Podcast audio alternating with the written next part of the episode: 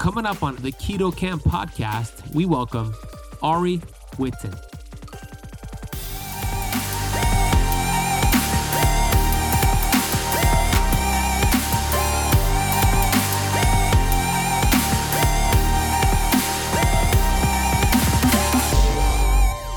when we look at healthy 70 year olds who are lifelong athletes and exercisers, they have the same mitochondrial capacity as young adults. They don't lose 75% of their mitochondrial capacity. So that's how we know that this is a process akin to muscle atrophy from wearing a cast. It is exactly as you said use it or lose it.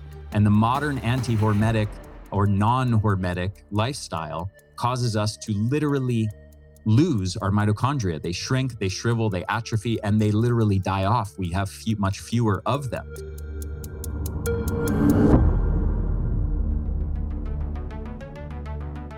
We have access to ancient healing strategies such as ketosis, fasting, and carnivore. And on the Keto Camp podcast, we are determined to deliver the science to you. We bring in the thought leaders in this space to have extraordinary conversations so you could apply it and change your life. Your body was built to thrive. Your body is capable of healing as long as you identify the interference and remove it. I believe you are a masterpiece because you are a piece of the master. My name is Ben Azadi. I'm the best selling author of Keto Flex, and I want to thank you for spending part of your day with me.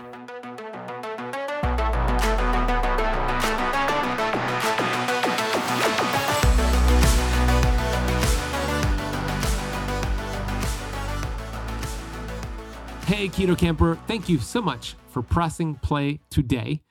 I have a fun conversation with Ari Whitten, who has a book titled Eat for Energy How to Beat Fatigue, Supercharge Your Mitochondria, and Unlock All Day Energy.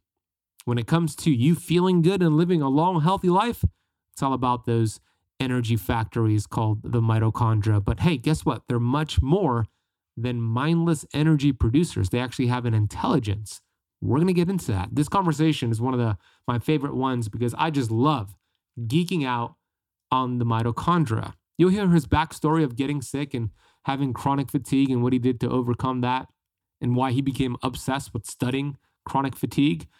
We get into the key for overcoming fatigue is growing more robust mitochondria, creating more mitogenesis. And the way he explains the mitochondria is very different and brilliant from probably what you've heard before. We talk about hormetic stressors creating more robust mitochondria. We've talked we've spoken about hormesis before. He'll break it down even further. Then we get into the research of Dr. Robert Naviaux, who talks about peacetime metabolism versus wartime metabolism. This is where his book and his research really comes into a new paradigm shift when it comes to the mitochondria and how the mitochondria are much more than energy producers in factories. They actually have an intelligence and they are surveillance systems. And if the mitochondria has taken surveillance and sees that you're under a lot of stress, which is that wartime metabolism, then it will produce less energy, leading to chronic fatigue, brain issues, and a whole host of issues. But what if we could identify those stressors, work on removing it, and now the mitochondria have determined that this is a peacetime metabolism. Let's produce energy, let's feel good. That's the goal, and that's what we're going to talk about. We get into his book. He calls melatonin, Ari calls melatonin the most powerful antioxidant for the mitochondria in the world. And we get into some of the misconceptions around melatonin. And some people are actually sensitive to melatonin, and we talk about why that might be. He developed some products as well, which we'll get into. You're going to really love this conversation all about the mighty mitochondria. So if you're a nerd like me, put your nerd cap on, take a lot of notes, be present. You're going to love this, and then go get his book after the conversation. Before I bring him on, I want to take a minute to get to the Apple Podcast rating review of the day. This five star review comes from Moki. One, two, three, four, five, six, seven, eight, nine. Yep, that is the username. Titled So Informative. Probably one of my favorite podcasts. I just keep learning new things every day. I highly recommend this show to all who are interested in a keto and intermittent fasting lifestyle. Thank you, Moki. I really appreciate that. I'm glad we're one of your favorites. Appreciate you listening and taking the time to leave that rating and review. It really helps. So if you haven't left the Keto Camp podcast a rating or review yet, please do so right now. It helps the show grow and reach more lives. It's the lifeline for podcast. There is a science to keto, and there's a lot of science to the benefits of a ketogenic lifestyle and what ketones do to raise your basal metabolic rate, lower insulin, lower glucose, lower inflammation, how ketones help to produce more mitochondria, which creates more ATP and energy. There is a science, but there's also an art to keto.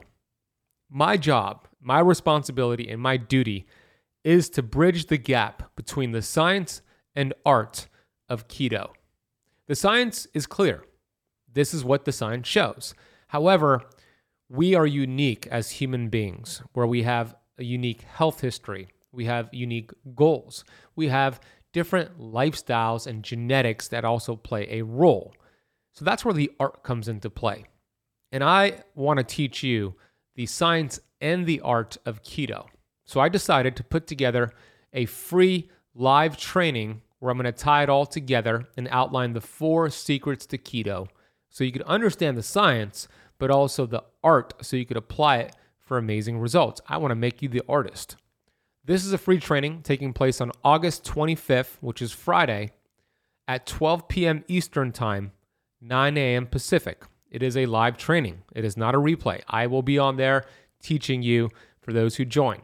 Now, here's the thing we only have room for a certain amount of people who could join this live training. This capacity is going to be reached by the time we start the training. So hopefully you're hearing this on time and you go to ketosismasterclass.com. That is ketosismasterclass.com and register your free spot. Join me. We'll have a 24 hour replay available. So we bridge the gap between the science and the art of keto. Make sure you grab pen and paper, take a lot of notes. This is going to be unlike anything you've attended before. It is a brand new training, and I'm excited to reveal it to you. We'll drop a link for that in the notes down below of this podcast. All right, let's talk about the mitochondria with Ari Whitten. Ari Whitten is the founder of the Energy Blueprints. He is an energy and fatigue specialist who focuses on taking an evidence based approach to energy enhancement, nutrition, exercise, and a natural health expert and a number one best-selling author. He's been studying nutrition and holistic health for over two decades. He has a Bachelor of Science from San Diego State University in kinesiology. He also has a background in exercise physiology and fitness and holds two advanced certifications from the National Academy of Sports Medicine as a corrective exercise specialist and performance enhancement specialist. In addition, he recently completed the three years of coursework for his PhD in clinical psychology and education, which rounds out all aspects of nutrition, fitness, and psychology of his approach to optimal health. He is tirelessly researching nutrition and has been doing so for the last 20 years. And we are blessed to get that synergized and synthesized into this amazing conversation, which is focused around his new book, Eat for Energy. Here's Ari Whitten. Ari Whitten, welcome to the Keto Camp podcast, brother. Thank you so much for having me, Ben. Always great to connect with you. I've been a fan of your work for several years. Uh, just love the work that you do and how you look way beyond the superficial stuff and you find root cause fixes. So you have a new book called Eat for Energy: How to Beat Fatigue, How to Beat Fatigue, Supercharge Your Mitochondria, and Unlock all day energy. I think we all want that. Uh, we're going to dive deep into your book and have a new understanding of what the mitochondria actually do in the body. Before we do, I mean, you have such a pain to purpose to promise story of getting sick, chronic fatigue, and this happened in your early 20s. So let's go back there. What were the things you were dealing with and how did you overcome it? Yeah, well, the the very short version, you know, I've really been studying health science my whole life since I was a kid, since I was 12, 13 years old. This has been my sort of singular passion and obsession in life. And I was always an athlete, I was always fit. I was into bodybuilding when I was young, and so, you know, nutrition and and fitness was my world. And in my mid 20s something happened that kind of rocked my world a bit and and shifted things in a big way for me. And that was that i got re- very sick with uh, epstein-barr virus and i got mononucleosis sometimes called glandular fever or um, the kissing disease depending on which country you're in. And at the time i was living in israel and i was uh, on a working on a communal farm and i was with a group of like 100 other kids from all around the world who were in their their 20s and it was kind of a party scene and i was in a, a room with two other guys you know one room with with three guys living in it. And uh, you know it was infested with mold and sleep was very disturbed you know going to bed at you know one in the morning waking up at five in the morning to start work. And i ended up getting epstein-barr virus and i got very sick from it. And I lost about, I think, 30 or 35 pounds in the span of a month uh, because I, could, I couldn't eat. My The back of my throat was so swollen with these, my tonsils were just filled with pus. The whole back of my throat was white and just unbelievably painful to just consume food and swallow. So I was living off broth for weeks and se- severely fatigued and debilitated from it.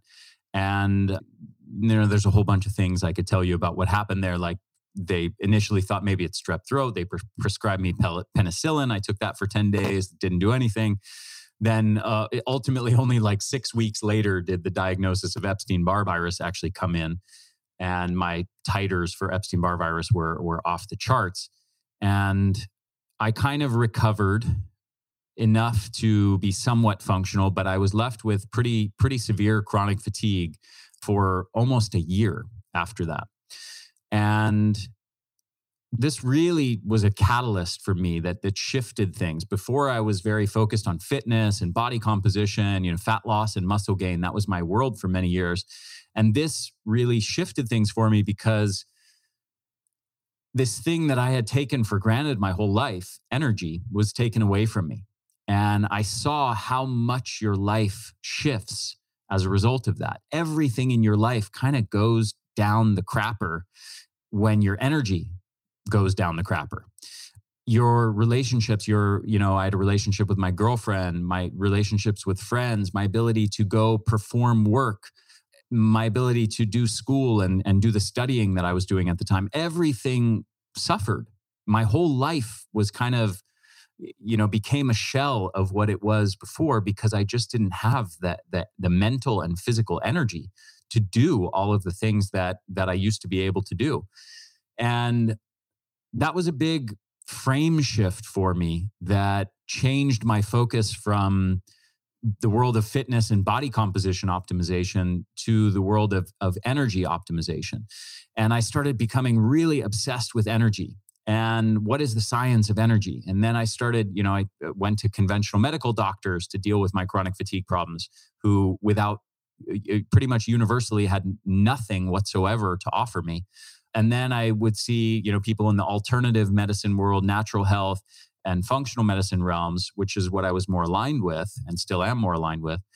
And everybody in that space was talking about adrenal fatigue adrenal fatigue this adrenal fatigue that and you know w- we could talk about that subject for an hour or two. I've, I've done several hours of lecture just on that one topic but basically the, the, the very short version of it is i was totally convinced that I had this thing called adrenal fatigue. And then I started to get really annoyed with the fact that within conventional medicine, they were brushing off this whole thing of adrenal fatigue as pseudoscience and as nonsense. And I was really irked by that. So I, I thought, well, I'm going to, you know, stick it to you guys and prove to you that adrenal fatigue really is a real thing. And I'm going to write a book on it, you know, talking about the scientific evidence to support the adrenal fatigue hypothesis and i spent i spent actually about a year of my life on this one thing just d- doing nothing else but digging into all the research around adrenal function cortisol levels hpa axis function more broadly and the relationship of that to fatigue. And basically what i found to summarize in a sentence or two uh, a year of my life what i found was that the science actually does not support the idea that adrenal fatigue is a major cause of people's chronic fatigue and so my my beliefs and my hypothesis was basically falsified by the data. But then something interesting happened. I realized that nobody in conventional medicine and almost nobody in the natural health functional medicine space actually truly understands what the hell is causing fatigue. And that was an opportunity for me to explore and for me to be the sort of the main person who builds out our scientific understanding of what are the real factors that are controlling and regulating human energy levels. Why do people get chronically fatigued? And how do we fix that? How do we optimize our energy levels? Or how do we go from normal, healthy people, you know, sort of typical function to a superhuman level of energy? So that's really what I've been devoting my life to for the last decade. Yeah, and you have been doing a great job educating a lot of people on that, and your new book's gonna change a lot of lives. You said something very important. You said when you were going through those health challenges, uh, the chronic fatigue, pretty much every area in your life suffered your relationships, your work, yourself. And, and that's so important to understand because if you don't have your health and your energy, nothing really matters. Everything is going to go downhill. But if you focus on your health and energy and follow the protocols that Ari outlines in his new book, everything will upgrade. Your relation you'll have better relationships. I mean i'm, I'm all for being financially independent and, and making some income but what's that worth if you go on a month trip with your family all paid vacation but you're tired all the time? You got to take a nap. You're, you're hurting all the time. It's not worth it. But if you focus on your health and energy which you're going to share how to do that everything else will upgrade by default. So I love the paradigm shift here that you teach. Very important for entrepreneurs who think sacrificing health is the way to scale a business, but it's actually the other way around. Would you agree with that? 100%. So let's talk about the mitochondria. If somebody thinks, okay, I went to, I remember my biology class, the mitochondria produce energy, it produces ATP. Shouldn't I just find ways to create more mitochondria or strengthen my mitochondria? Is it as easy as that, Ari? Um, well, finding ways to to grow more mitochondria and strengthen your mitochondria is actually a huge key to the puzzle of overcoming fatigue. But is it easy? Is it easy to do that? It's it's a process to learn. There's a process of knowledge that has to be acquired and a set of skill sets. Um, so it's like saying, well, is it easy to learn to meditate? Is it easy to learn to exercise? They're they're things that take time to to get good at and you have to put in some effort. So i don't know eh, if it's easy or not is is one question. But going back to what you were saying a second ago is it the right thing to do? Yes. Is it important critically important for you for your quality of life and your health span and your lifespan to do those things? Yes. Absolutely. But going from the, the you know if you're talking about the typical standard american what their diet and lifestyle looks like to going to what I'm recommending, you know, there's a transition that has to be crossed there, a set of skills, a set, a, you know, a body of knowledge that has to be acquired, and a, a set of skills and behaviors that have to be implemented in your life. But to answer your question more broadly, one of the big things that that I think is critically important to understand is, and that I discovered in the process of realizing that the adrenal fatigue hypothesis wasn't really accurate was I went, well, if it's not the adrenals and it's not cortisol, what the heck is regulating human energy levels? And what I have discovered in that process is that the mitochondria are really central to that story.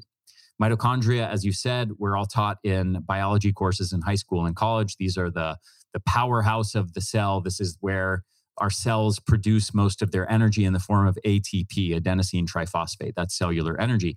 And in those courses, we're kind of taught to think of mitochondria as these mindless energy generators that sort of just take in carbs and fats and pump out ATP.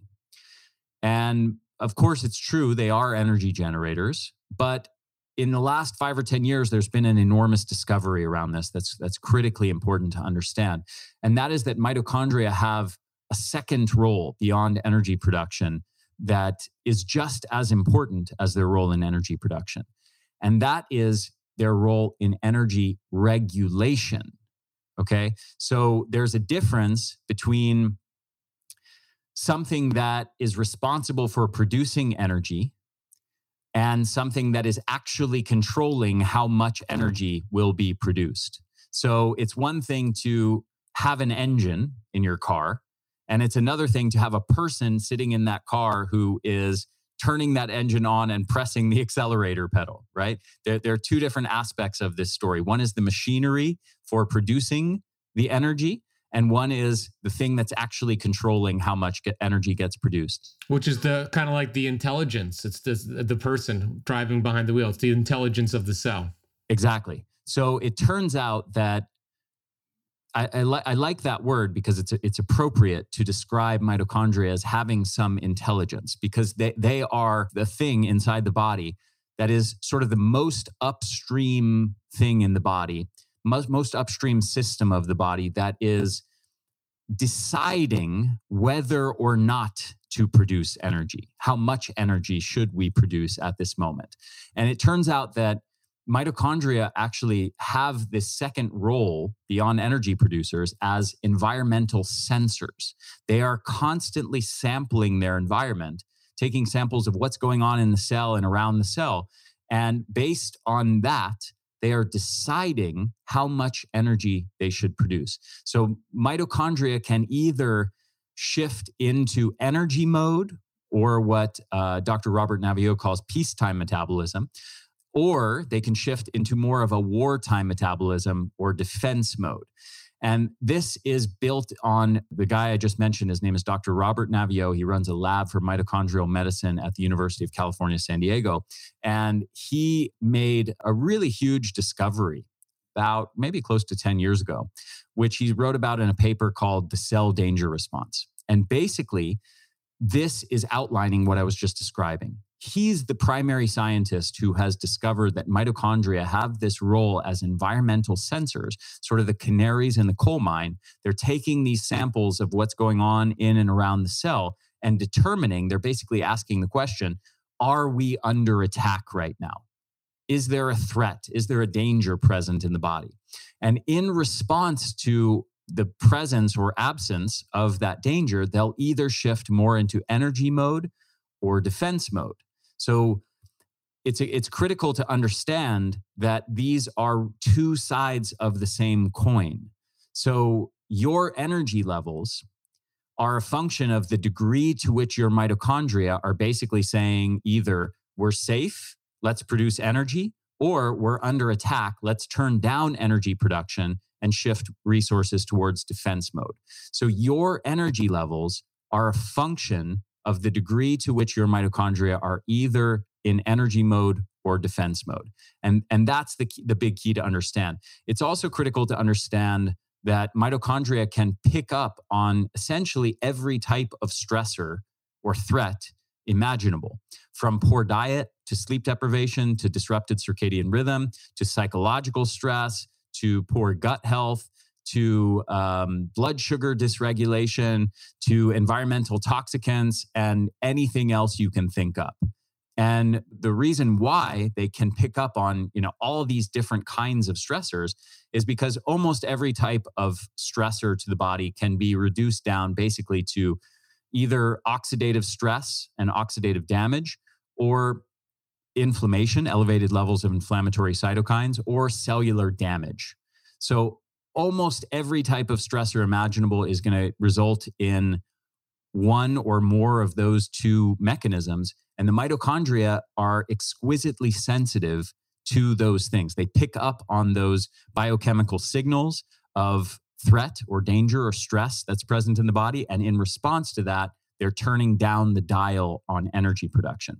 So, if I can now step out of that just slightly, so, the big picture of what is controlling your energy levels are two fundamental things. Okay. One is the amount of stressors that you have in your life that your mitochondria are picking up on and and saying, "Oh, we're under attack, we're under stress, let's turn down the dial on energy production."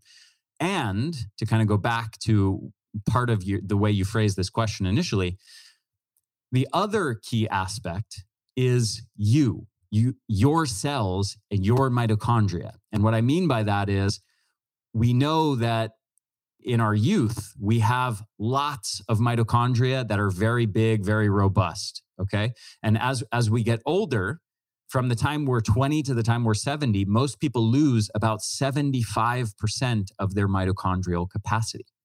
75%, the difference between a 20 year old and a 70 year old. And here's the important part we know that that is not just a normal process of aging. Okay. It's actually the result of lack of hormetic stress. It's the result of lack of challenging and stimulating your mitochondria. Well, so let's stop right there because uh, we've spoken about hormetic stressors before, but there's probably somebody listening or watching. They're like, what is that? Ari just said stress, too much stress is causing the mitochondria to go in this wartime mode, which leads to less energy being produced, which is problematic. But the problem with people who lose mitochondria is because of lack of hormetic stress. So, how does that make sense? Okay, so hormetic stress is basically the concept of how a transient metabolic stressor actually works to stimulate beneficial adaptations that ultimately confer increased resistance and resilience in the face of a broad range of other stressors. Okay, in other words, the famous Nietzsche quote, what doesn't kill you makes you stronger. By exposing yourself to moderate stressors that are within your body's capacity, within or just beyond your body's capacity to handle, you actually make the, your body at the cellular level stronger and more resistant to a broad range of other stressors. Now, you can think of this in terms of if well actually let me just state explicitly many different types of, of hormetic stress and then i'll go to this other piece. Some of the, the classic hormetic stressors are exercise okay? And there are many subtypes of exercise from endurance steady state endurance exercise or cardio to high intensity interval training to sprint interval training to uh, resistance exercise. There's breath hold practices intermittent hypoxic training. There's fasting uh, which obviously you talk a lot about there and nutrient cycling okay? Intermittent de- glycogen depletion is another type of hormesis. Heat exposure cold exposure uh, xenohormesis from phytochemicals. There's many different types of hormetic stress. Even certain types of light act as hormetic stressors. Ultraviolet light and red and near infrared light which is a topic i've written a book on.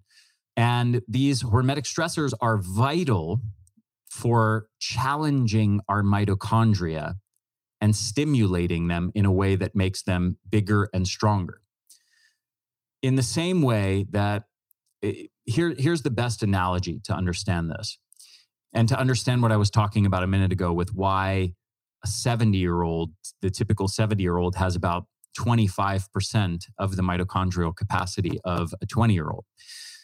If you've ever broken an arm or a leg, and you wear that cast for six weeks or eight weeks, and then you go to the doctor and they take the cast off, they saw it off.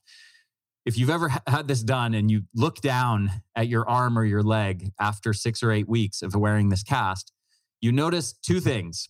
One is that it's unusually hairy, and I have no idea why that is.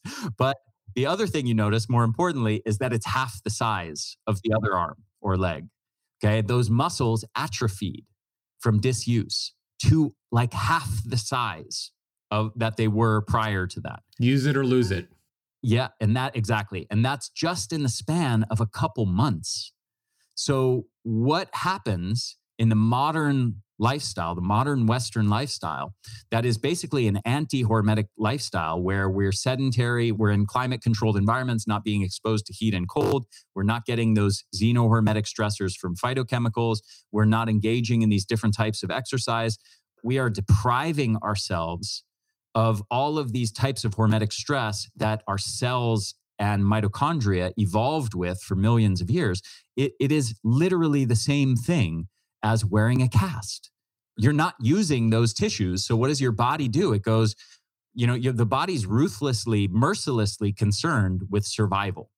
And if you're not using tissues in your body, especially if they're energetically costly tissues, your body says, well, I guess we don't need these for survival. Let's get rid of them.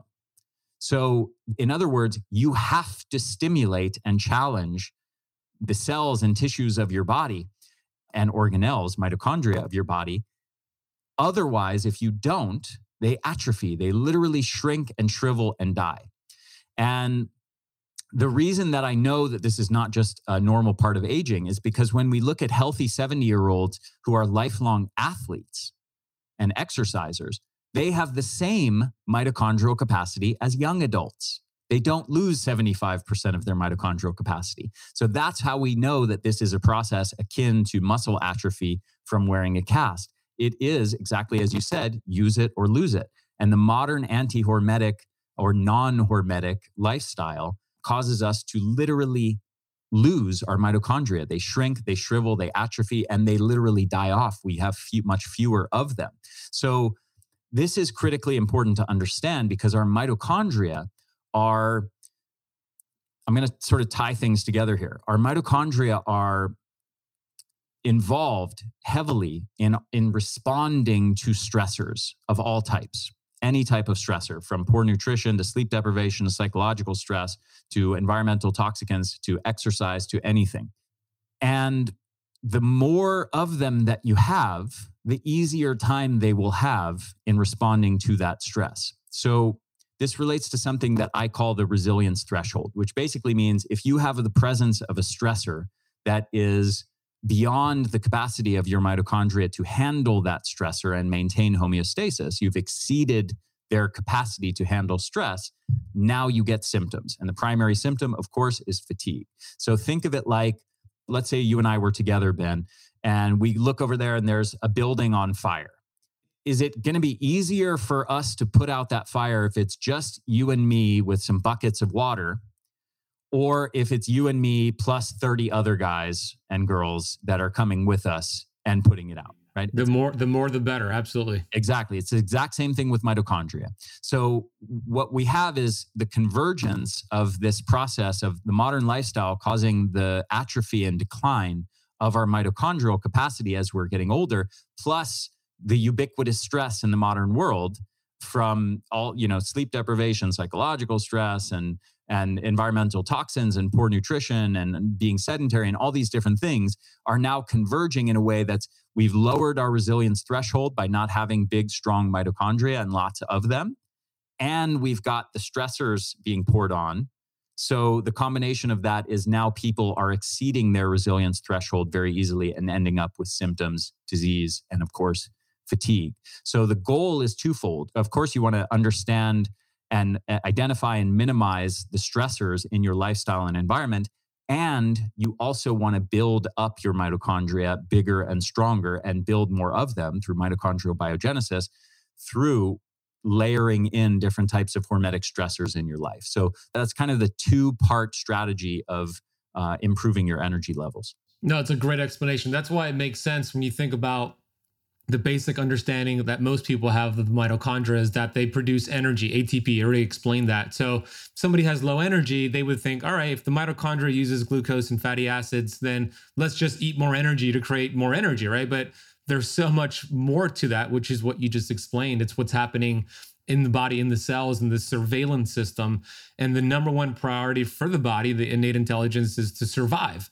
That's why when your book explains this in your work, but when you look at the cells in the human body that have the most mitochondria, it's usually the cells that are mostly used that needed for survival. The brain, uh, what is it? 2.5 million mitochondria in a single brain cell, I believe. Ari, is that somewhere in the millions? Almost every cell in the body has between hundreds to thousands, and I think brain cells some at least certain regions of the brain have been found to be somewhat of an exception. I don't think it's millions, and don't quote me on this. You, you could very well be right, but I think it was in the tens of thousands. So normally it's like 500 to 3,000 mitochondria per cell, and I think there's certain cells in the brain that have like tens of thousands of mitochondria per cell.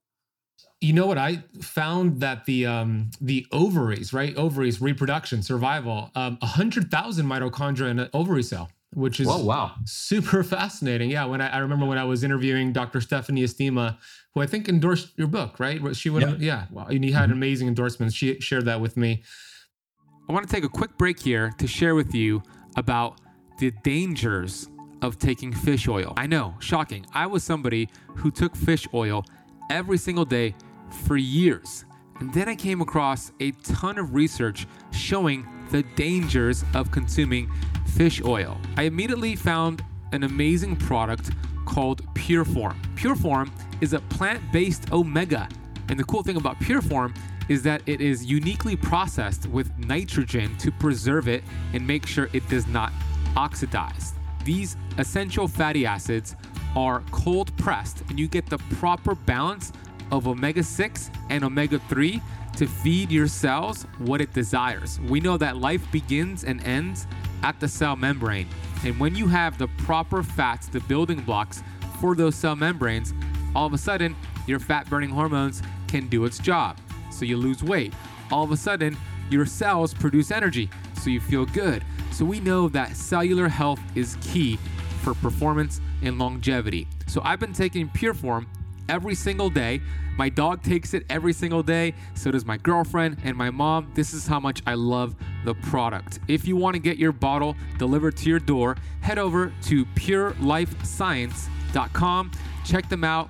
Order a bottle or two, and you'll be amazed by how you feel after taking this just after a few days. That is purelifescience.com. Use the coupon code BEN4 to apply a $4 off coupon. That is BEN, B E N, and the number 4. International shipping is available. Okay, let's go back into this episode of the Keto Camp podcast. It all goes back to survival. So if you're wondering why, and the person's probably wondering why, I'll ask you if if their body is dealing with a lot of too much stress, their hormetic ceiling is very low and they're past that. So now they're losing results. Their mitochondria are now going into this wartime mode. How does that help with survival? How does limiting energy production help with survival? Is it because primarily the cost of producing energy is very high and it creates free radicals? And if you're already dealing with so much stress, the mitochondria cannot uh, keep up with what's going on? Yeah. Yeah, it's a great question. So uh, the, the, the analogy I like to use is let's say you were in a house and you know in some i don't know like terrible inner city neighborhood and you know you were in a in a third world country where there's like a war going on and somebody threw poison gas in the street okay? Somebody just threw some kind of toxic gas in the street. It would be a really bad idea to be in your house and like just leave the windows open and say you know it would be great to just keep you know let let the fresh air in. It would be a really bad idea to open the door and go outside and say you know i think it looks like a nice day for a walk. So when cells are under attack they do the same thing that nations do when they're under attack. They close the borders they wall themselves off and they shift all their resources towards defense normal life stops. They don't, you know, go for bike rides and walks and just enjoy their life as normal, right? If they did that, if you were if you had poison gas in the street outside and you left your windows open and you went for a walk outside, you would be greatly harmed by that. So cells do this as a way to protect themselves, number 1, and they do it also to as as an evolutionary adaptive mechanism to help allow for resources, the body's energy and resources to be redirected towards defending against the threat. If this sounds obscure or abstract, just think of the last time you got a cold or a flu or COVID. What was one of the classic symptoms of it? Fatigue. Okay. And there's multiple, there's actually two mechanisms that we have, probably, probably more that we haven't even discovered.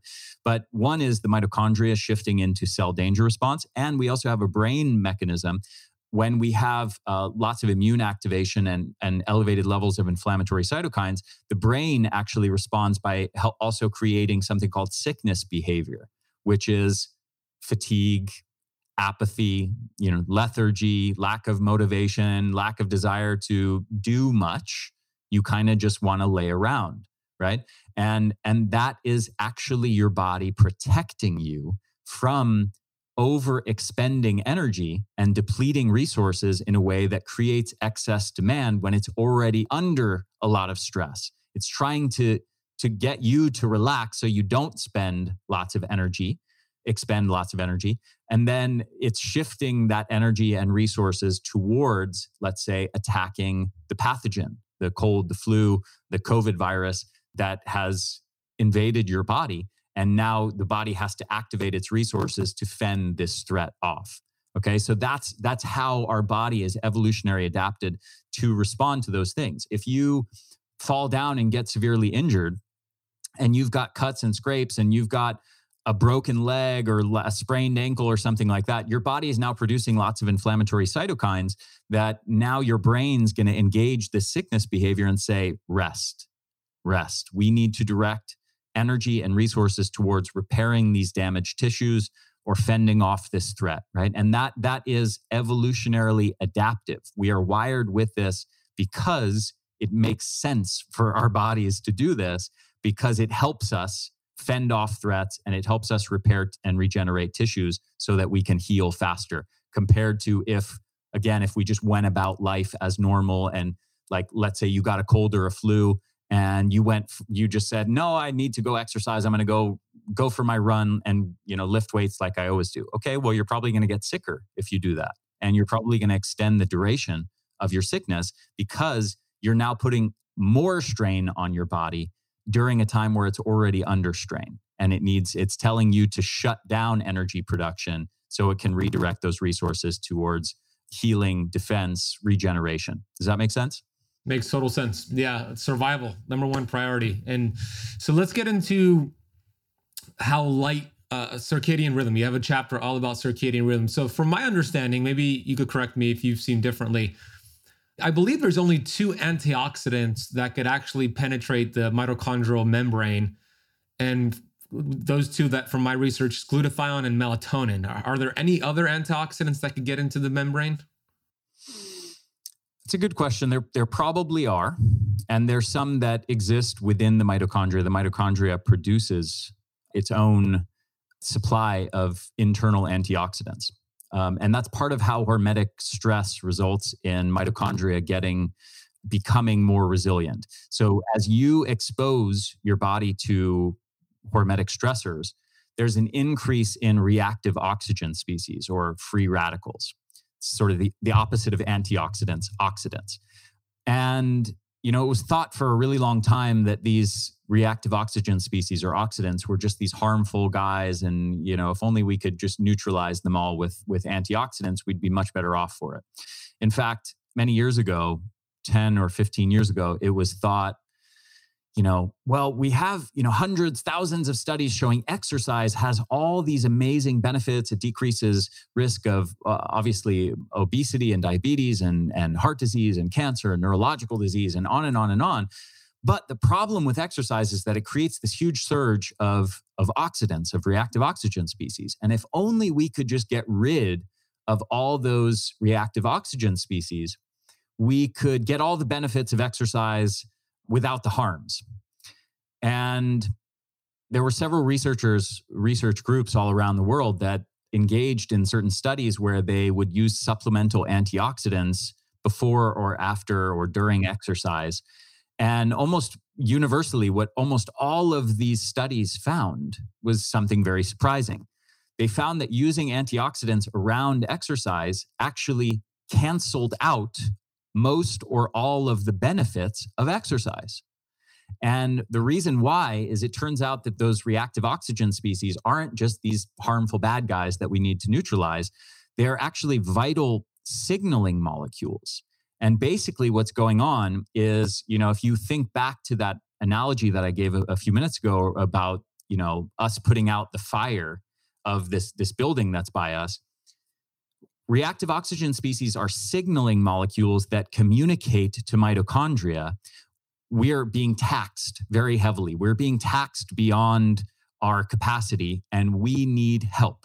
We need to grow bigger and stronger. We need more mitochondria. So just as if you lift a weight, it's it's stimulating that muscle tissue to grow stronger in response to that that challenge. The same thing's happening at the internal level and it's being controlled by reactive oxygen species. So it's the equivalent of us going, let's say you and me run over to this building, we start dumping water on the fire and we're trying to put it out.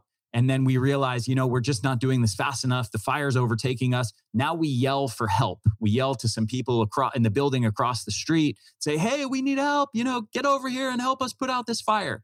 That's basically what reactive oxygen species are doing at the mitochondrial level. They are signaling we need help.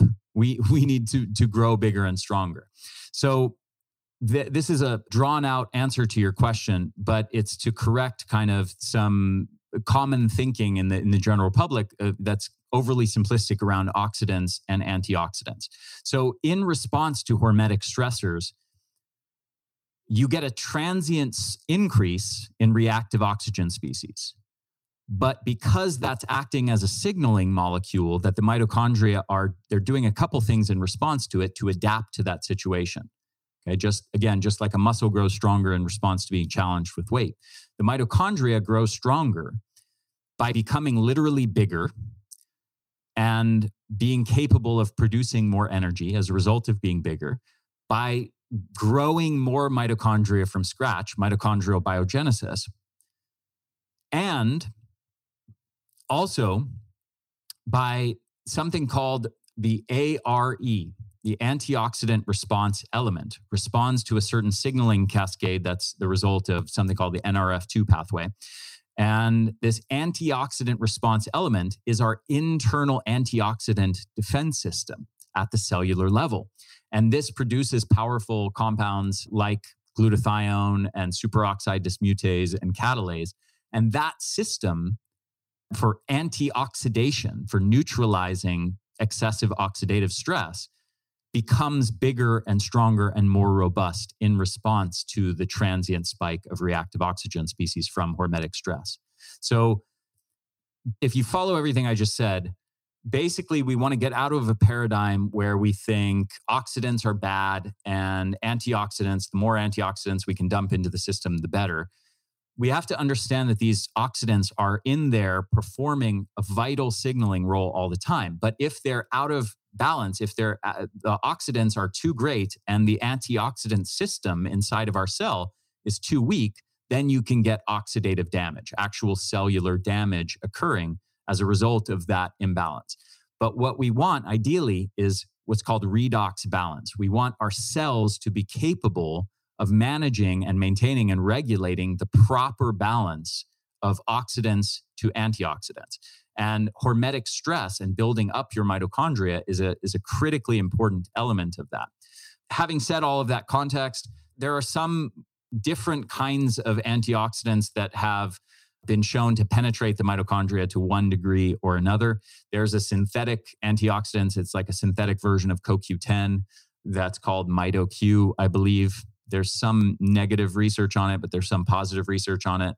I haven't put it in my formulas because I'm a little bit wary of the negative research, but it has been shown to penetrate the mitochondria. Melatonin is the most important and powerful mitochondrial antioxidant. And wow, there, big statement right there. It is a huge statement. And there's actually some new knowledge coming out around that that's very important. It turns out melatonin is not only produced in the brain, and it's not only just this sort of you know people think about it as like a sleep people sometimes some people think about it as like just a sleep supplement most people do a hormone produced yeah. by our brain so the first thing is understand it's a hormone the second big thing that's really new knowledge that's just coming out through the work of a researcher named Russell Reiter, R E I T E R. He's done some research on one of my areas of expertise, red and, and near infrared light therapy. And he's actually discovered something really profound just recently that I think is going to be an absolute game changer in our understanding of physiology and what how our cells regulate oxidative stress and redox balance. And that is that it turns out that mitochondria produce their own melatonin. So, melatonin isn't only produced in the brain, it's actually produced in the cells themselves by mitochondria for mitochondria.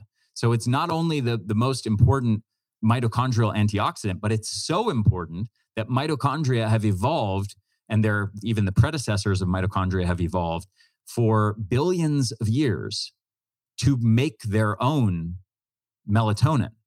That's how important melatonin is for mitochondria. And they make it, this is the really crazy thing, they make it in response to red and near infrared light exposure. So, by literally exposing your body to light, you are recharging at the mitochondrial level your stores of melatonin and you're making sure that your cells, your mitochondria can maintain that redox balance, the balance of oxidants to antioxidants that I just explained. You're making sure that they can maintain that and minimize any imbalance that might occur so they prevent oxidative damage to the cells, to the mitochondria. And I, I think it's going to turn out that melatonin is a critically important player in that, and that red and near infrared light exposure, getting adequate sunlight on your body, is a critically important aspect of making sure that happens. Yeah, amazing. I mean, you just said every cell in the human body, specifically the mitochondria, produce melatonin. It's not just the pineal gland. So melatonin I, is just to be clear. I I don't know if it's every cell in the body. Like there are certain, like red blood cells, for example, don't even have uh, mitochondria. So it uh, I don't know. I that statement might not be entirely true, but it's it's close to true. okay. Every cell that has a mitochondria in the human body produces melatonin. Probably, that yes. we know for sure. Possibly every cell, but we have to verify that. So good point. In your book, you, you talk about okay, standard lighting, right? Uh, fluorescent lights, being behind a computer screen, not going outside, not getting red light.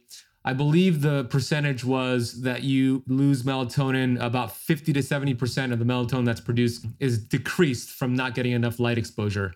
Share a little bit more about that. So that that figure 50 to 70% is actually the amount of melatonin suppression that you get there's there's research showing that you get 50 to 70% suppression of melatonin secretion by the brain in the evenings as a result of simply being in a typical home under standard indoor home lighting. You know, most people have either fluorescent or LED home lighting. Not even talking about looking at bright TV screens or computer screens or phones or anything like that. Just standard indoor home lighting suppresses melatonin by 50 to 70%.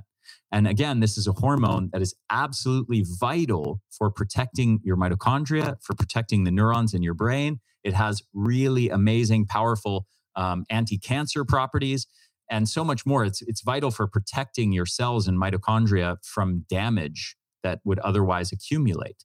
So if you're cr- chronically suppressing that every single night when you're supposed to have a big surge of melatonin, and you're also suppressing it at the, the cellular level and subcellular level as a result of not getting adequate sunlight exposure. Now you have chronic melatonin deficiency. And what happens if you're chronically deficient in a hormone that is vital for protecting your mitochondria, vital for protecting the neurons in your brain, vital for um, preventing cancer, right? Vital for preventing the accumulation of damage in your mitochondria. What happens if you do that every night for years, for decades?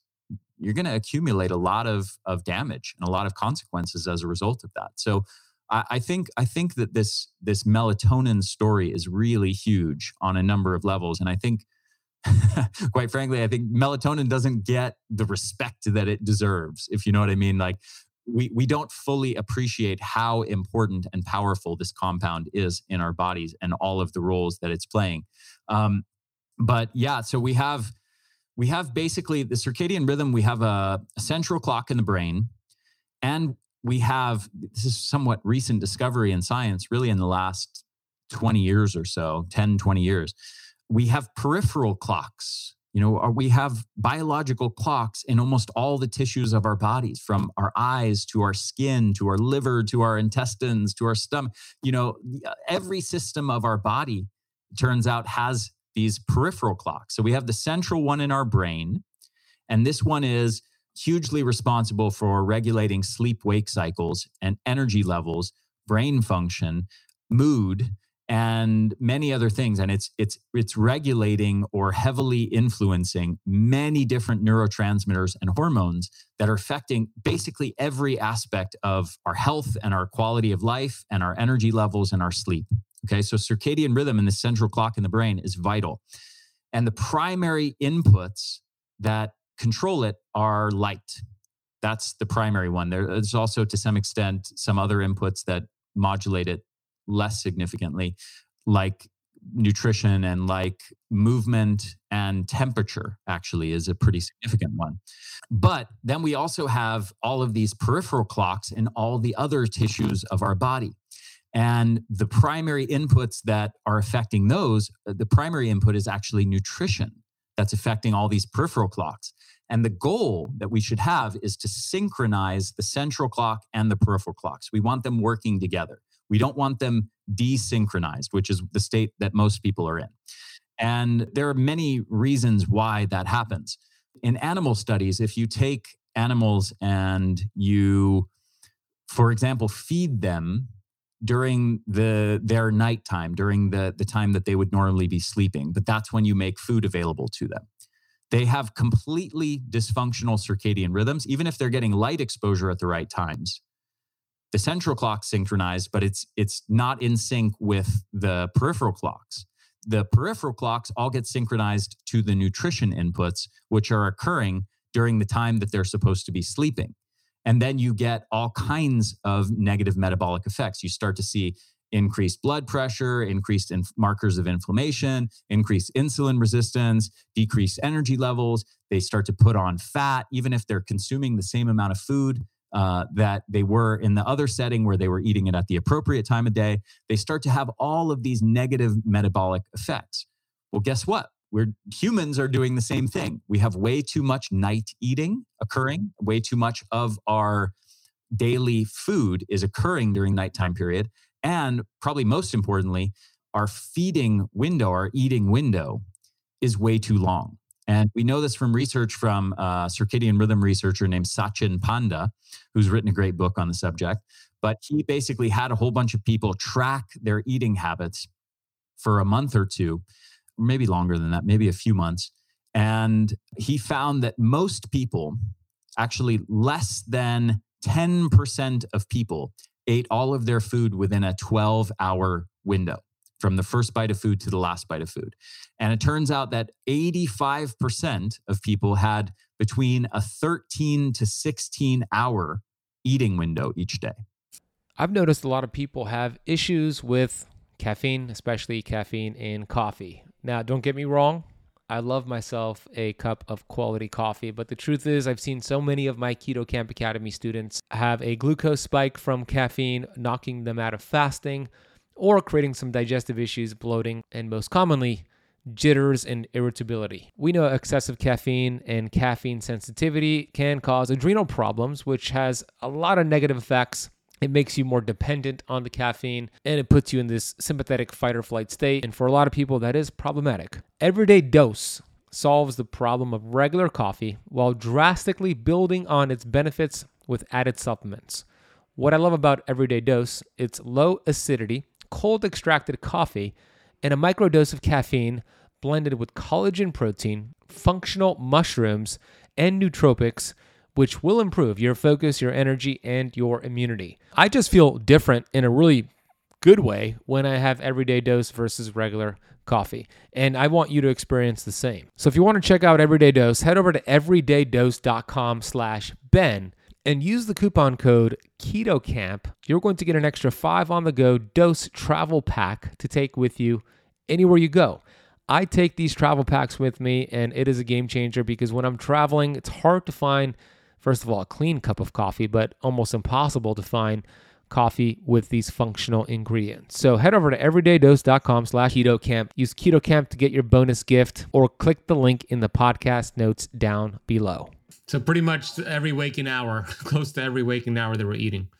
Yes, and this is equivalent to what we have sort of at the at the light level too. At this with the central clock, we, uh, due to the advent, uh, the invention of artificial lighting, we've now extended our daytime. We we have all of this light pouring into our eyes after the sun goes down, which from an evolutionary perspective shouldn't be happening. So we've, in other words, extended the hours of daylight as a result of that, as far as our brain's circadian clock is concerned.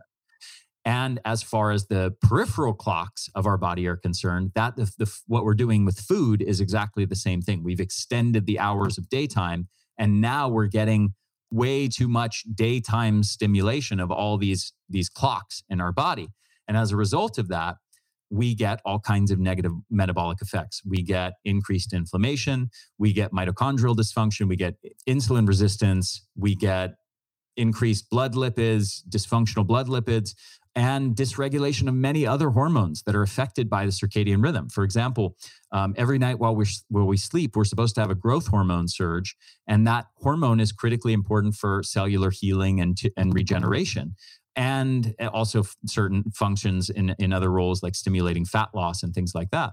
Well, it turns out that if you have a disrupted circadian rhythm, you have suppressed growth hormone levels. We also know that people with chronic fatigue have about half of the growth hormone surge that normal healthy people have.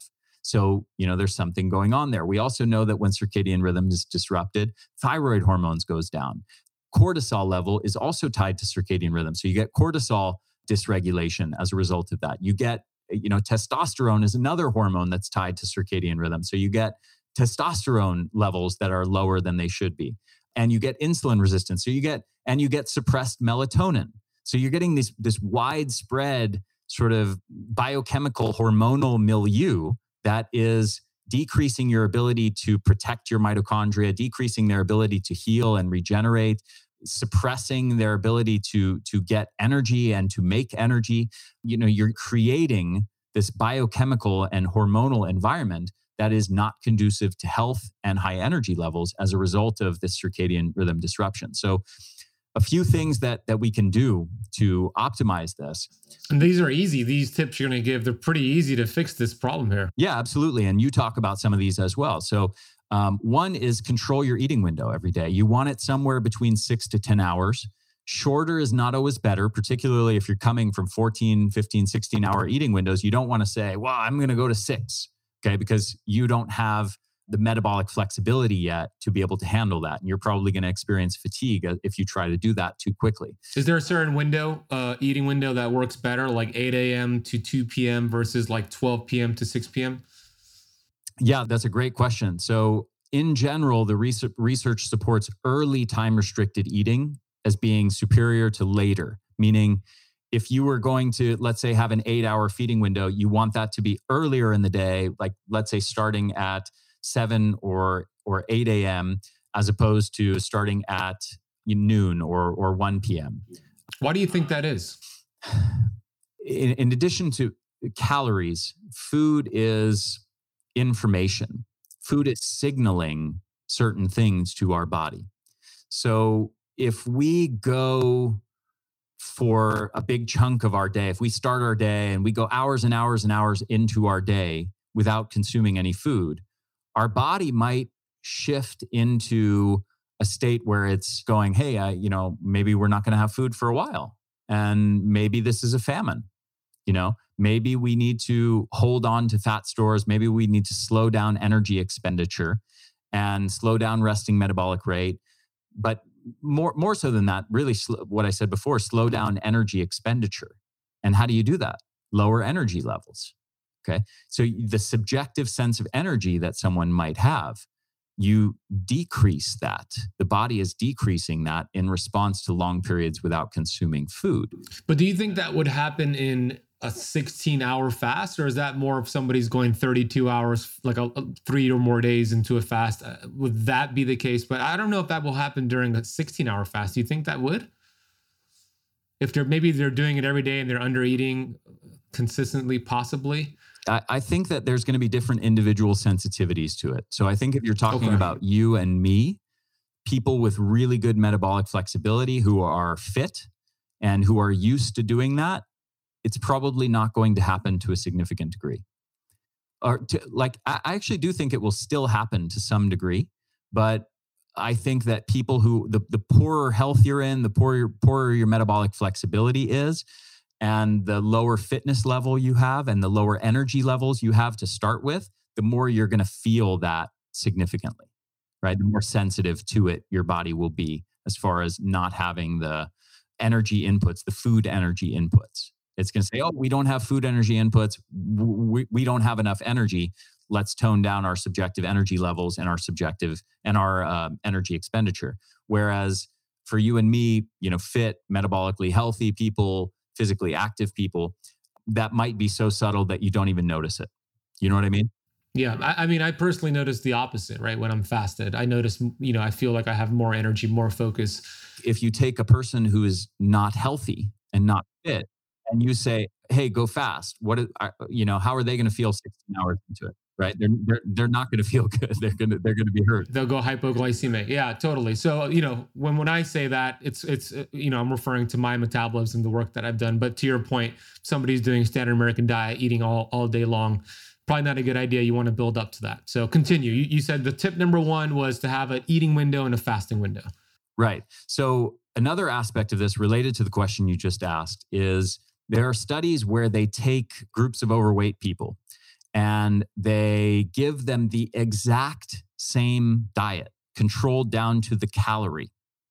Okay, so let's say 1100 calorie diets. But one group consumes a big breakfast, most of the calories in breakfast and lunch, and a very small dinner. And the other group does the opposite a large dinner with a small breakfast and a small lunch.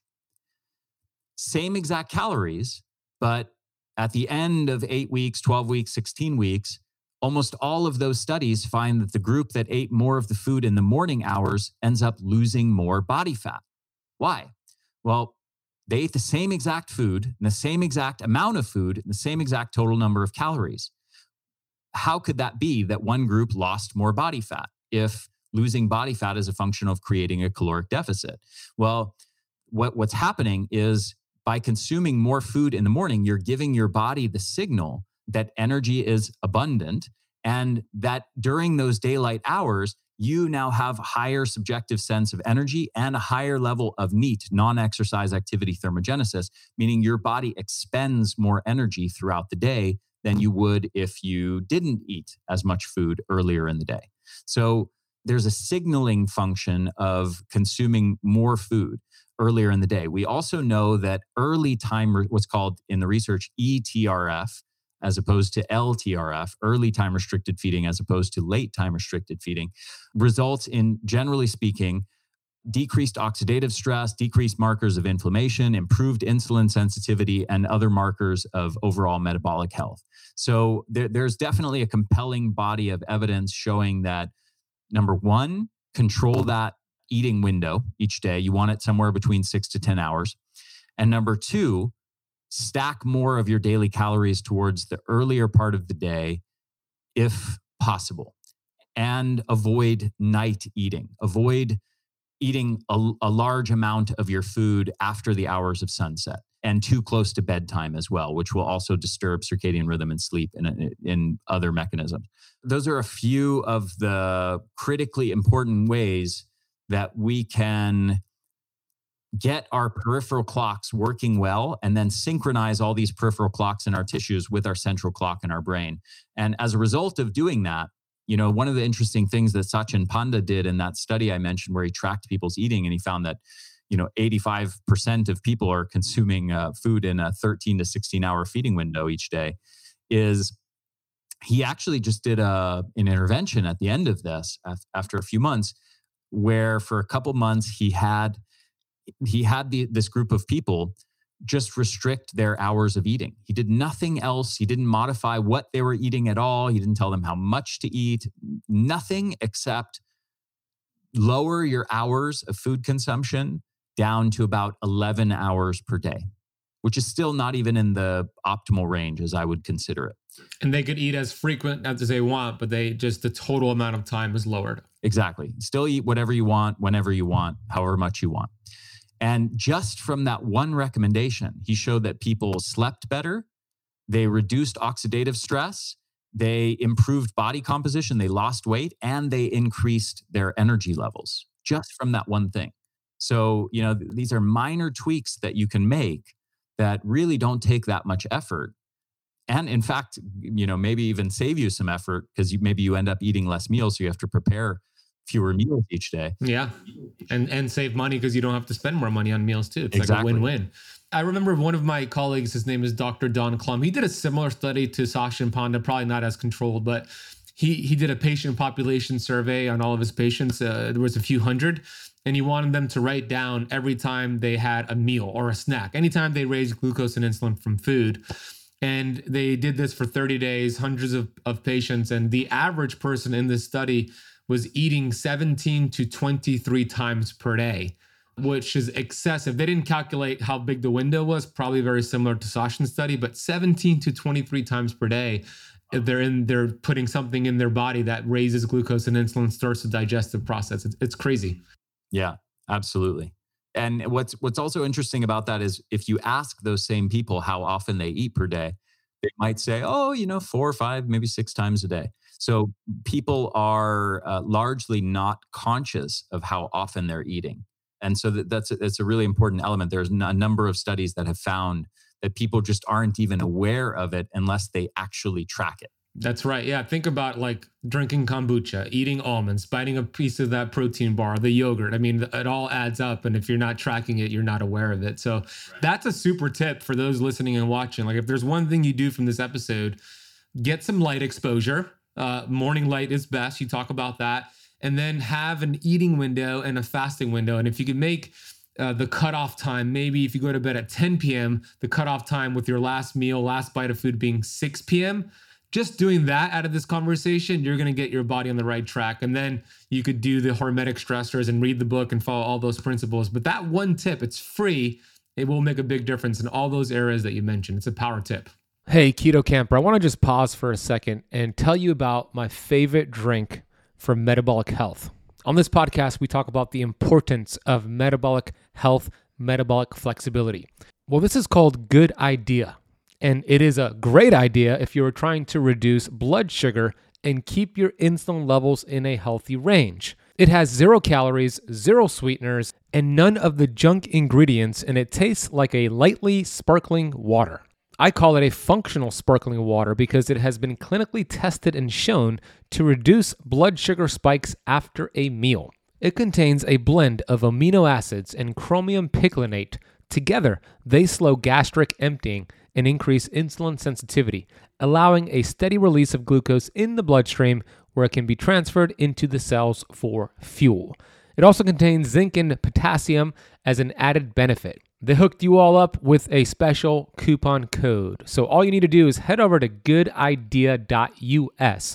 and apply the coupon code BEN, that is B E N, at checkout at goodidea.us. I'm going to drop that link in the podcast notes along with the coupon code. All right, let's get back to this episode. The last thing I want to talk about uh, the mitochondria, right? I have a question regarding the half life of the mitochondria. What do you think for the average American? maybe there's no research to verify this, but your like hypothesis. What do you think the half life is for the mitochondria uh, in an average American adult? I actually have no idea. I won't even. I won't even uh, take a stab at answering that. I have absolutely no idea. what do you think it would be? I mean, I would guess like I asked Dr. Gundry this question. He he said like two weeks to three weeks. His guess because he thinks we're constantly destroying them and the regenerate the apoptosis that's occurring. But he also said, by the way, if you have a healthy body and you're doing all the things right, your mitochondria could live forever. Do you also think that's the case? Yeah, I mean, I I've never even really read much much research on that topic, um, so I wouldn't even know where to begin my my speculation around it. You know, there's cells in our body that regenerate, like for example, cells in the gut lining regenerate every like three to five days. And there's other cells in our body, like neurons, that take more like six months for those cells to turn over. So, you know, there's there's such huge variation. I think it's uh, it would be probably impossible to create. It, it's probably it varies hugely between different tissues. So, um, it might be weeks in some cases it might be years or decades in other cases. Yeah that makes sense. What's the what are your thoughts on organic acid testing to look at mitochondrial function? Like how much how much value do you put in those sort of tests? I think it's one data point that can be useful in a in a certain context but i'm not overwhelmed by it by any means. In a broader picture like as one data point that you're pairing with everything else the person's symptoms, the person's blood markers, you you can gain some insight into that. And there are certain things that you know if certain organic acids are really off the charts that can indicate certain problems of course. But as a sort of general indicator of mitochondrial function so so Okay. Yeah, that's my thoughts on it as well. Your book comes out on May 10th. This episode is being released, if you're listening or watching on the day of the release, May 9th. So go pre order it. Where's the best place to get your book, Ari? Yeah, whatever bookstore you want. So uh, obviously, Amazon is probably the most popular one, and it will be available there for for pre order. And uh, the other thing I'll mention is if people want to email us the receipt, uh, you can do that at ari at theenergyblueprint.com. We have some amazing free gifts for you, including some a couple of free courses that are normally two hundred dollars. So we're gonna we're gonna throw that in for anybody who goes and purchases the book. That's an awesome deal. Thank you for doing that. So Rachel, our podcast notes is going to put that all of your resources, including your email down below and your website. And you also developed a product, right? If you're you're thinking, okay, what are the best? Because we only scratched the surface. We could talk for hours about this. The book deep dives into it, but you actually developed a product with the research you've done with the right nutrients, antioxidants to help protect the mitochondria with in combination of actually doing the work. So share a little bit about that product you developed. Yeah, absolutely. Actually, a few. Um, and I have two more on the way uh, a sleep formula and, and a longevity formula. Is there melatonin? Is there melatonin in the sleep one? Uh, a, a very small amount. Okay. okay. So, um, sorry, quick digression because I can't resist. I've kind of discovered something somewhat interesting that there's almost no nobody talking about. I, I can't really find much talk of this online, but I've discovered it in myself and in my father. So I think there's a genetic component to it. And I've done polls with my audience about this to sort of verify it. But basically, I, I happen to be hypersensitive to melatonin if I take it in supplement form. Even small amounts of it really disturb my sleep and make me feel horrific the next morning. Like can't like a level of grogginess that I makes it so my brain can't function, my body feels heavy, it's really hard to move. Are you also sensitive to caffeine? Um, I used to be somewhat sensitive to to caffeine from coffee in particular. It used to give me anxiety and jitters, but this this is very different. I'm not sensitive to most things, I would say in general, but melatonin I'm hypersensitive to. And my father is too. He's in he's in good health. He's in his 70s now but over, eh, overall in very good metabolic health. So I've done polls with my audience as well, and I found about 20, 25% of people are hypersensitive to melatonin. Some people can handle 10, 20 milligrams, 30 milligram dosage. There's research showing benefits with even higher doses than that. And there's other people who can't even tolerate a baby dose of melatonin. And I'm one of those people that happens to be uh, hypersensitive to it. So I've put melatonin in the formula, but it's a microdose of melatonin. It's 0.3 milligrams, which sounds like a small dose compared to a lot of the three milligram, five milligram, 10 milligram doses that you see commonly in supplements. But 0.3 milligrams is actually the physiological dose. That's how much our brain produces uh, each night, roughly. So it's an appropriate dose and it's small enough that it won't disturb the the people who are hypersensitive to it and if somebody wants to take a bigger dose they can always add more melatonin you know if they want to take three milligrams five milligrams 20 milligrams whatever they can still do that but it's a small enough dose that you get significant benefits but without risking the hypersensitivity reactions I've seen that too with a, a percentage. I, will connect you with Dr. John Lawrence, who's the, you know, he studied with Russel Reiter as well. So he knows his work very well. He, he'll know the answer. I also know that something that I learned using my CGM, and, and sometimes I would eat too close to bed, right? Which I don't normally do, but I always notice that my glucose overnight stays elevated when I whenever I eat close to bed. And what turns out, and I forget the exact receptor site, MT something, there's a, a specific receptor site in the beta cells that's responsible for producing insulin and it has an inverse relationship with melatonin, right? So I would take melatonin, eat before bed, not commonly, but I would take melatonin and I had excess glucose melatonin and I was not able to produce enough insulin. So it was showing high glucose overnight. When I didn't take the melatonin, glucose dropped back down, which was interesting. But but I've also done the super physiological over uh, not overdose, but doses of melatonin suppository, 200 milligrams, 300 milligrams. I haven't seen any research that shows exogenous melatonin shuts down endogenous. From my understanding, there's no negative feedback loop. Is that what you've seen as well? Technically speaking, based on the evidence, yes. However, there's something going on there. So there are studies that have tested this and they found that basically no taking exogenous melatonin doesn't shut down your internal production even if you take large doses we still measured it in these people they're still producing melatonin however something is happening. I'm i'm pretty certain of that. I'm i would say 99.9% certain.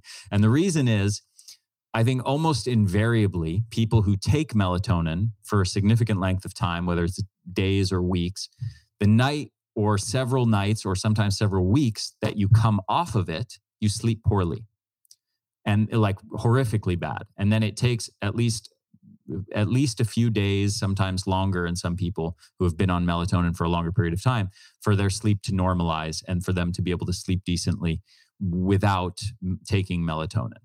So there's something happening there and the the symptomology of what's happening what i just described is really what you would expect if there were a negative feedback loop. Mm-hmm. Right, exactly. Yeah, it's interesting. So, you know, it's it's it's kind of like a you know, how can you say either way? The symptomology suggests there is some kind of negative feedback loop, but the study says no, melatonin production is not suppressed. My interpretation of that is maybe there is another mechanism that there's a negative feedback loop like the the cells become the melatonin receptors, there's some kind of adaptation that takes place there that makes it so they now require a larger amount of melatonin present for them to activate those mechanisms. I, I, don't know, but there's something going on there. Yeah, you know, just intuitively, even though I, I feel like taking exogenous melatonin from a quality brand is uh, beneficial, not so much for sleep, but for all the other reasons you mentioned even knowing all the benefits of it and knowing that it really can't cause much harm, I still do it cyclically. It just, it just makes sense to me, just from my intuition to uh, from taking something exogenous, which is technically a hormone, to do it cyclically. So thankfully, I've never experienced the sleep issues with it, but I also do it cyclically, and I do the suppository, which is more of a slow release that kind of pulls into my uh, cells. But anyways, you were you were finishing your um, thoughts on your on your supplements. You have a sleep one coming out. What else do you have? So uh, longevity formula, and then my main my best selling formula is Energenesis, which is uh, my mitochondrial energy formula. And then I have another uh, killer brain supplement called Ultra Brain, which is a phenomenal formula. And then I have a, a really premium multivitamin, multi mineral formula with a bunch of superfoods in it. And you know, simple things like that make a big difference. You know, I'll, I'll give you a few examples here there's research in women with chronic fatigue syndrome showing that just becoming sufficient in essential vitamins and minerals by taking a premium multivitamin and mineral formula led to a 32% reduction in their fatigue scores in eight weeks and uh, a 39% increase in sleep quality in two months just from taking you know that formula because because these deficiencies are incredibly common. So um, almost everybody has at least a few deficiencies in these different vitamins and minerals. So it's critical. You know, there's all these people who say, well, you should get those things from food, except when you analyze most diet plans, those diet plans are deficient in many different vitamins and minerals. Well, the crops are deficient. Yeah, exactly. So we know that the way modern farming is, that fruits and vegetables themselves have much lower quantities of many different minerals than they than they used to and than they should have. So that's a factor. That you know that's a simple thing that you can do that can make a big difference for you. There's studies with acetyl l-carnitine in older adults showing 40 to 60% improvements in mental and physical energy levels within a few months of using it there's studies with rhodiola rosea showing it, it cuts fatigue scores in half. In other words, doubles your energy levels uh, in the span of four or, or six or eight weeks in many different studies. There's studies on I know you wanted to talk about astaxanthin. Astaxanthin is another one that that actually is an antioxidant that penetrates the chemical structure of it's very interesting. It actually embeds itself across mitochondrial membranes and stabilizes mitochondrial membranes and helps protect protect them from damage. Also acts as kind of an internal sunscreen that protects the skin from UV damage. This is the the same carotenoid that accumulates up the food chain. This is what gives salmon their pink color. It's what gives flamingos their pink color, and it accumulates in our body too, where it has many different beneficial effects on skin health, mitochondrial health, and energy, sports performance, recovery from exercise, and, and stabilizing mitochondrial membranes. That's how you're able to surf for three hours a day and not get burned. exactly. yeah. Exactly. Yeah, for for for sure. That's a big factor. There's another compound called, I'll just mention a couple more NT Factor, which is a phospholipid supplement that actually helps replace damaged phospholipids in mitochondrial membranes. And there's at least maybe a dozen studies on NT factor. There's a great paper by a researcher named Garth Nicolson talking about lipid replacement therapy. If somebody's interested in looking it up, they've done studies with this phospholipid formulation in people with chronic fatigue syndrome and people with chronic fatigue from aging and in obesity related chronic fatigue and many other different kinds of chronic fatigue. And they show 30, 40, 50% improvements in energy levels in four to eight weeks. So, you know, there, there are things that you can do that have absolutely profound benefits uh, for your energy levels that most people just aren't aware of. You, you definitely don't want to be resorting to just stimulants and caffeine. There are ways of building your energy at the at the cellular level. Actually, not not just giving a, a transient boost that then you're going to crash after and you're going to experience negative effects from in the long term, but actually doing things the right way, building up your energy levels at the cellular level so that you have more and more energy and you have sustainable energy. So that's really what what I focus on and what my formulas focus on. Awesome. We're going to put your website down below. Just re- say the website out loud. Theenergyblueprint.com theenergyblueprint.com. You also have the Energy Blueprint podcast and YouTube channel. I was uh, grateful to be a guest on there. We'll link to that as well go buy Ari's book, go buy his previous books. We'll put links for all of that down below and share this with a friend. Uh, this is such an important conversation. So please share it with somebody. Just copy and paste the link in a text message and say, hey, I think you'd like this conversation. Ari, thank you, brother, for the work that you're doing. I, I love when you put out new information because I just look forward to it, just like I, the, your new book that I just read. So thank you for what you're doing. Uh, I can't wait to do a round two conversation with you in the future. Thanks so much, brother. It was an absolute pleasure having this conversation with you as usual.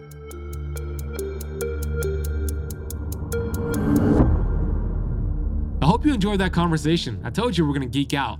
And if you're a nerd like us, you love this conversation. You might want to listen to it a few more times. Definitely go get his book, Eat for Energy. We'll drop a link down below. Check out his website, his social media. We'll drop all that down below as well. And please share this with somebody you know. Maybe you know somebody who has chronic fatigue and they're just not feeling right. We fix their mitochondria, we fix their life. And his book and this episode is all about that. So please share it with somebody you know please consider leaving it a rating and review on, on, whatever platform you're listening to. We will also drop detailed podcast notes, and everything mentioned can be found down below. Thank you so much for listening to the entire episode of the Keto Kamp podcast. I'll see you on the next one.